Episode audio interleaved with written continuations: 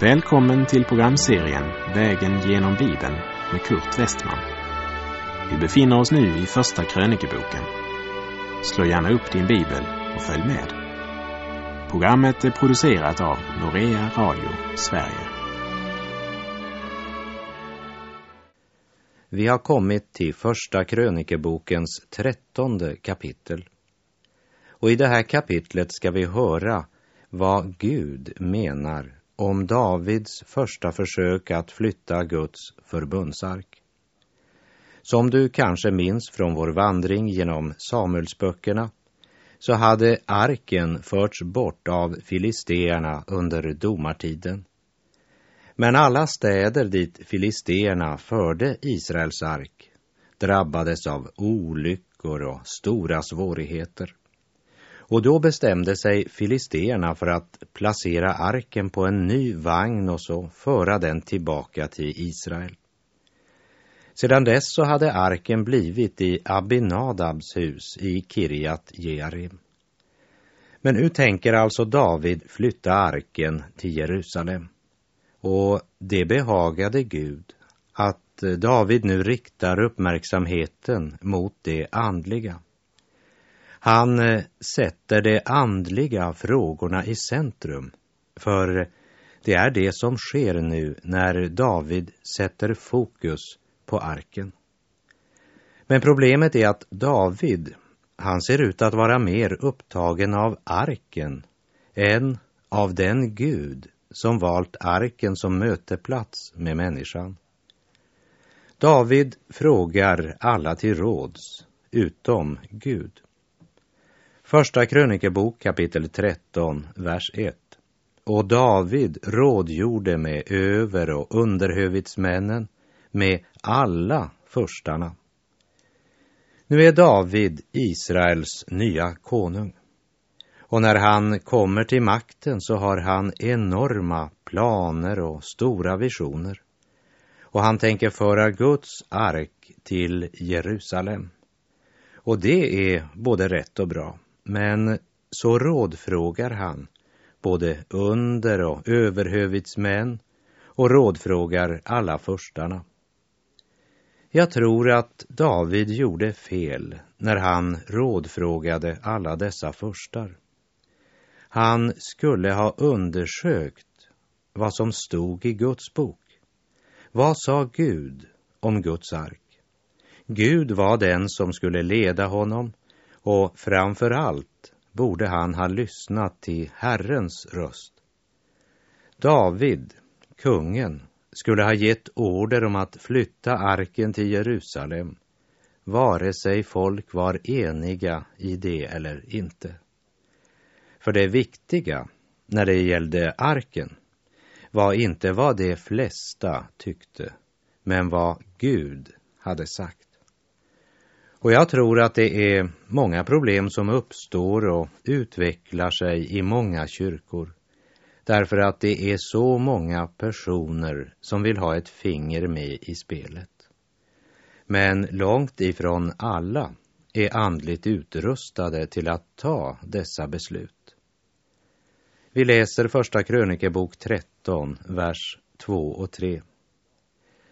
Sedan sade David till Israels hela församling: om ni så finner för gott och om detta är från Herren, vår Gud, så låt oss sända bud åt alla håll till våra övriga bröder i alla Israels landsändar och dessutom till prästerna och leviterna i de städer kring vilka de har sina utmarker, att de må församla sig till oss. Och låt oss flytta vår Guds ark till oss. Ty i Sauls tid frågade vi inte efter den. De här verserna är ganska avslöjande när det gäller den tid då Saul regerade i Israel. Under Sauls regeringstid så försummade man tillbedjan av Gud i tabernaklet. Och resultatet blev att hela tabernakelorganisationen rasade samman. Leviterna skingrades. Ingen frågade efter arken. Och så plötsligt ljuder ropet över hela landet. David vill hämta arken och föra den till Jerusalem. Vers 4. Och hela församlingen svarade att man skulle göra så, ty förslaget behagade hela folket. Alla är eniga. Man önskar arken till Jerusalem. Och den ivern och beslutsamheten är verkligen något positivt. Det var positivt att David ville föra arken till Jerusalem. Det var positivt att folket var eniga och engagerade sig. Men som en herde för sitt folk så skulle David framför allt ha undersökt i skrifterna vad Gud hade sagt om Guds ark. För det är ju Gud som det hela djupast sett handlade om. Religiös iver kan vara farlig om det blir något annat än Gud som blir centrum. Och David ser inte i skriften vad Gud sagt om arken, utan han går hastigt till verket. Arken har allt för länge varit bortglömd, nu måste vi skynda oss. Vers 5. Så församlade då David hela Israel, från Sihor i Egypten, ända dit där vägen går till Hamat, för att hämta Guds ark från Kirjat Jearim. I första Samuelsboken kapitel 6 och 7 så berättas om att filisterna sänder arken tillbaka till Israel. Och Kirjat Jearims män kom och hämtade Herrens ark och förde in den i Abinadabs hus på höjden. Och därför blev den, för på Sauls tid var det ingen som frågade efter arken. Vi läser vers 6. Och David begav sig med hela Israel till Baala, det är Kirjat Jearim, som hör till Juda, för att därifrån föra upp Guds, Herrens ark, han som tronar på keruberna, och efter vilken den hade fått sitt namn. Naturligtvis så bodde inte Gud i arken, men arken var den plats där Gud bestämt att han ville möta sitt folk. Arken var den yttre, synliga stadfästelsen på Guds närvaro. Genom arken så var Gud sitt folk nära. Men när arken ska flyttas så gör de ett misstag. Som någon har uttryckt det, de gör det rätta men på fel sätt. Det var rätt att föra Guds ark upp till Jerusalem, men det sätt på vilket de gör det är fel. Vers 7. Och det satte Guds ark på en ny vagn och förde den bort från Abinadabs hus, och Ussa och Ajo körde vagnen. Vi måste ju säga att alla förstarna och även folket hade tagit ett gott och ett riktigt beslut i det här tillfället. Så det är inte alltid att mängden har fel. Så det var inte där problemet låg. Men problemet var att i sin religiösa iver hade både David, alla förstarna och hela folket glömt huvudsaken. Nämligen, vad har Gud sagt om arken? Och hur vill Gud ha den flyttad? Gud hade mycket klart sagt hur arken skulle förflyttas. Andra delar av tabernaklet kunde transporteras på vagnar, men inte arken. Lägg märke till vad Gud hade sagt till Mose. Jag läser från 4 Mosebok 4, vers 15. Sedan nu Aaron och hans söner, när lägret ska bryta upp, så har täckt över de heliga föremålen och alla tillbehör till dessa heliga föremål, skall därefter Kehats barn komma för att bära. Men det får inte röra vid de heliga föremålen, ty då skall det dö. Detta är vad Kehats barn har att bära av det som hör till uppenbarelsetältet. Arken skulle aldrig transporteras på någon vagn, utan den skulle bäras på axlarna av Kehats barn. Varför? Jo, därför att arken pekar på Kristus, platsen där Gud möter människan. Och än idag måste vittnesbördet bäras av enskilda. Var och en måste ta upp sitt kors och följa Jesus. Som Jesus själv uttrycker det i Lukas 9:23. Om någon vill följa mig ska han förneka sig själv och varje dag ta sitt kors och följa mig. Vittnesbördets ark skulle inte transporteras på en vagn dragen av oxar, utan den skulle bäras på axlarna. Många önskar göra det mycket lättare, men det kommer alltid att kosta något att följa Jesus och att sprida Guds ord till alla stammar, folk och språkgrupper. Och många klagar över att det kostar för mycket. Men låt första krönikerbokens 13:e kapitel påminna oss om att arken transporterar vi inte på en vagn. Vi måste bära den. Vi måste alla ställa våra axlar till disposition. Ty var och en skall bära sin egen börda, som Paulus uttrycker det i Galaterbrevet 6. Och här vill jag passa på att rikta ett varmt tack till alla er som stöder Norea Radios missionsarbete genom era förböner och era gåvor, och som på det sättet gör det möjligt för oss att sända bibelundervisning på så många olika språk till 4 kontinenter. Vi mottar tusentals lyssnarbrev varje månad. Vi får cirka 4 000 brev i månaden, bara som svar på programmet Livets älv som är på arabiska. Dessutom sänder vi dagligen program till Iran, Kina, Indien och många andra länder.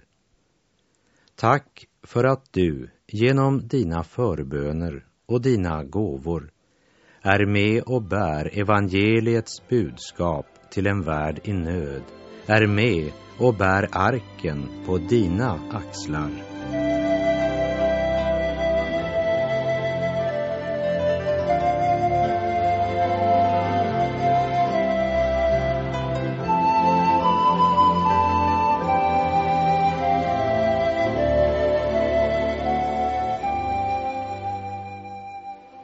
Man hade satt Guds ark på en ny vagn och förde bort den från Abinadabs hus.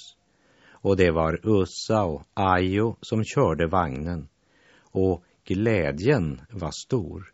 Nu skulle allt bli så bra. Vi läser första krönikerbok 13, vers 8.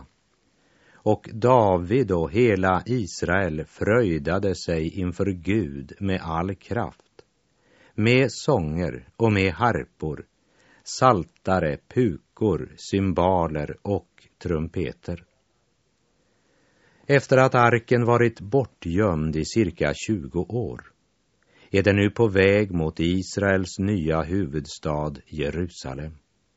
Hela folket inte bara sa ja till att man önskade detta, men man blir mer och mer entusiastiska och bryter ut i jubel och i sång. Och det är något med arken och med massorna som nu samlas som får temperaturen att stiga. Men när glädjen är som störst och jublet som högst sätter Gud en käpp i hjulet. Vers 9 och 10. Men när det kom till Kidonslågen räckte Ussa ut sin hand för att fatta i arken, ty oxarna snavade. Då upptändes Herrens vrede mot Ussa, och därför att han hade räckt ut sin hand mot arken slog han honom, så att han föll ned död där inför Gud. När folket är så villiga att föra arken till Jerusalem, och man är så entusiastiska och man tjänar Gud med sådan glädje att man bryter ut i jubelsång, hur kan Gud då göra så här? Ja, därför att om en man gjorde något som var rätt, så gjorde man det på fel sätt. Det var inte Guds sätt. Man visade förakt för den helige Gud genom att inte hantera arken så som Gud hade givit klar befallning om. Och kanske var det för många mera en religiös förväntan och suggestion som var källan till deras glädje, än kärleken till arken och respekten för det heliga. Genom sitt handlande avger de inte ett rätt vittnesbörd om den helige Gud inför folket. Någon kanske protesterar och säger, detta var brutalt. Han gjorde det ju i bästa välmening. Han gjorde det ju av omsorg för arken, så inte den skulle skadas när oxarna snavade. Ja, men om det verkligen varit Gud man önskade tjäna, då hade man inte transporterat arken på en vagn, men burit den på sina axlar. Och arken behövde inte Ussas stöd. Och det borde tala till oss idag om att det är viktigare vad Herren har sagt än att flytta arken till Jerusalem. Frågan är inte hur ivrig du är eller hur glad du är. Men är det ordet från Gud som driver dig? Eller har du din glädje och inspiration i den enorma responsen från den stora människomängden? Vi kan bedra oss själva, men vi bedrar inte Gud. Och det hjälper inte ens att det är en sådan gudsman som David som kommit med förslaget. David var mannen efter Guds hjärta, men här tog David fel. Och det blev en ödesdiger konsekvens för Ussa. Men David, han reagerar så som de flesta gör, när man efter att ha struntat i vad Gud har sagt, måste möta konsekvensen. Då går det dem hårt till sinnes. Det blir alltså Gud som får skulden för att människorna inte handlat som Gud befallt. Davids reaktion är så typisk för människan. Lägg märke till att i vers 11 står det inte, det gick David hårt till sinnes att han inte varit lydig mot Herrens befallning. Nej, det står i vers 11, men det gick David hårt till sinnes att Herren så hade brutit ned Ussa, och han kallade stället Peres Ussa, som det heter än idag. Och nästa steg, ja det är lika typiskt. David säger inte, vad ska jag göra Gud? Vad vill du att jag ska göra med arken?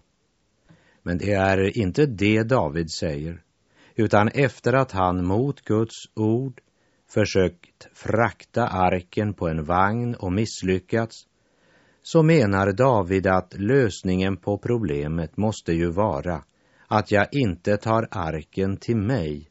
Han sänder den ifrån sig. Han blir upprörd, illa till mods, underförstått. Ska det vara så här att tjäna Gud, så tänker då jag inte ha ett allt för närt förhållande till honom. Den fruktan han kände förde honom inte till bot och bekännelse, men till avståndstagande. Människan är sig lik och väljer hellre avstånd än bekännelse. Vi läser verserna 12 till och med 14. Och David betogs av en sådan fruktan för Gud den dagen att han sade: hur skulle jag våga låta föra Guds ark till mig?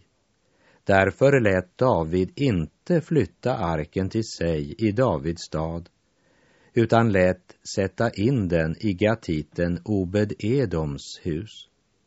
Sedan blev Guds ark kvar vid Obed-Edoms hus, där den stod i sitt eget hus i 3 månader. Men Herren välsignade Obed-Edoms hus och allt vad som tillhörde honom. David blir upprörd.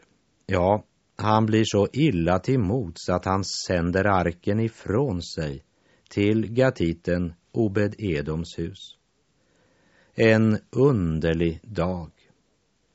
David hade presenterat tanken att hämta Guds ark och föra den till Davids stad Jerusalem. Och folket var eniga. Och man pratade inte bara om det, men man gick till konkret handling. Och entusiasmen var stor. Man sjöng, spelade, jublade. Vilken triumf! Nu var det trevligt att tillhöra Guds folk. Så ska det vara. Men denna strålande, jublande dag nådde aldrig sitt klimax. Det blev ingen triumferande ankomst till Jerusalem. Ussa, David, ja, hela folket var chockerade över Guds helighet som slagit Ussa med döden. Men du kan lita på att den dagen lärde man något nytt om arken och Guds helighet. Alla närvarande hade sett hur allvarligt det är med Herrens ark. Så du kan vara helt säker på att den fraktades och sattes ned med den allra största respekt i Obed-Edoms hus. Och även David fick från den här dagen ett nytt förhållande till orden i 4 Mosebok 4, där Gud gav Mose order om att arken skulle bäras på axlarna när den förflyttades. David hade gjort det rätta, men på fel sätt. Och det är väl ofta också sanningen om oss. Hur ofta handlar vi inte utifrån våra egna tankar och vår egen vilja? Och när det hela skär sig, ja, då ger vi Gud skulden. Och så säger vi: vad har du tänkt med det här, Gud? Lösningen är inte att sända ifrån sig arken. Lösningen är inte att stänga bibelboken och sluta läsa. Lösningen är att höra vad Gud säger och handla därefter. Överlämna vårt liv, våra planer och våra tankar åt Gud. Och det är något jag speciellt vill poängtera här i kapitel 13.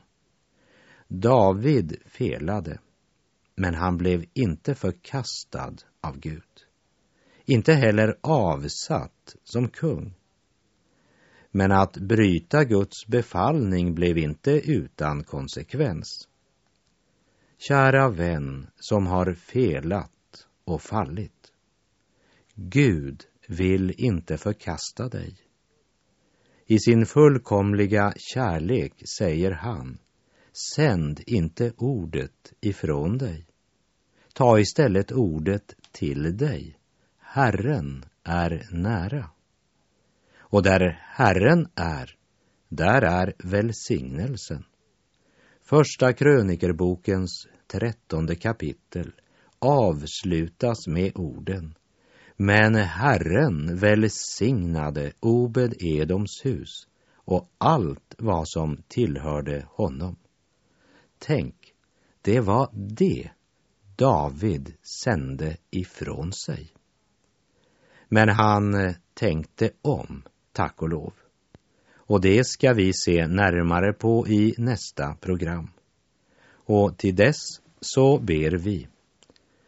Gud, styr du mina tankar och handlingar så att jag lär mig att göra det som är rätt och även göra det på ett rätt sätt. Herre, låt din andes smörjelse komma över mitt liv och uppfylla mig helt, så att det som är viktigt för dig också blir det som är viktigt för mig. Amen. Och med det så får jag säga tack för den här gången. På återhörande om du vill. Herren vare med dig. Sänd inte välsignelsen ifrån dig, utan böj dig för Gud. Han är god.